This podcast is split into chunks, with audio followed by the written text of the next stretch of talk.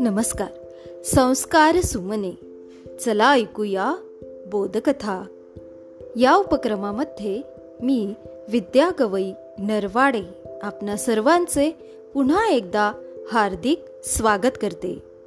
बालमित्रांनो आपण ऐकत आहोत एक होता कारवर ही कथा. लेखिका विना गवानकर दक्षिण अमेरिकेत एका निग्रो कुटुंबात कारभार यांचा जन्म झाला. अनंत अडचणी असंख्य हाल अपेष्टा आणि जोडीला अनाथपण पण त्यातूनही त्यानं स्वतःला घडवलं. कृषी क्षेत्रात क्रांती केली.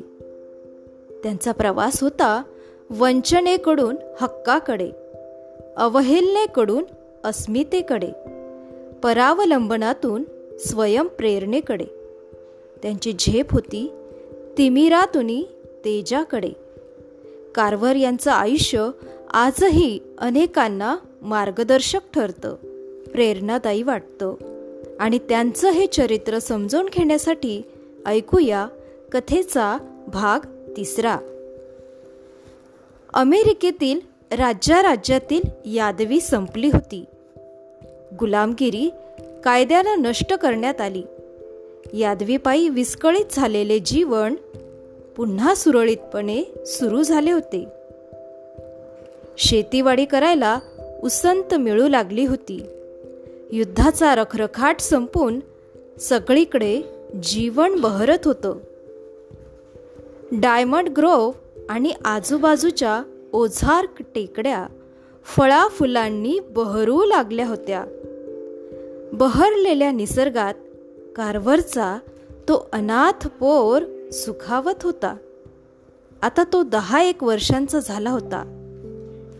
मोझेस कारवर गुरांची बागेची आणि परसूची देखभाल करण्याचं काम त्याच्यावर सोपवलं होतं. तोही ती कामं मोठ्या हौसेनं करी.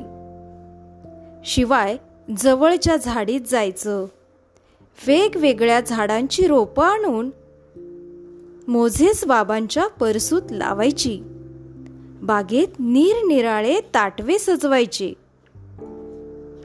वाफे तयार करायचे. आणि दृष्ट लागण्यासारखी बाग सुंदर फुलवायची. हा त्याचा खास आवडीचा छंद. त्यातच त्याचा फावला वेळ जायचा. नव्यानं शेजारी राहायला आलेल्या म्युलरबाई एकदा गप्पा गोष्टी करायला सुसानबाईकडे आल्या होत्या. चहापाणी झाल्यावर सुसानबाईंनी आपली छोटी सुरेखशी बाग त्यांना दाखवली.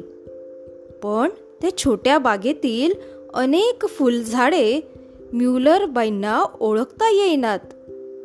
त्या खोदून खोदून विचारू लागल्या. तेव्हा सुसानबाईंनी आपल्या माळ्याला हाक मारली. छोटा माळीदादा गुणगुणत समोर येऊन उभा राहिला. काय हो तुम्ही तर म्हणत होता की याला बोलता येत नाही आणि हा तर चक्क गुणगुणतोय. खरोखरच तो मुका आहे. दोन चार शब्दांपलीकडे त्याला बोलता येत नाही. पण फुलं फळं झाडं कोवळे कोंब यांच्या सहवासात मात्र तो नेहमी असंच गुणगुणतो. त्याची आईसुद्धा काम करताना अशीच गुणगुणत असायची. याचं गुणगुणणं तिची आठवण करून देतं. छोटा माळी आणि त्याची ती अद्भुत छोटी फुलबाग पाहून म्युलरला आपले आश्चर्य लपविता आले नाही.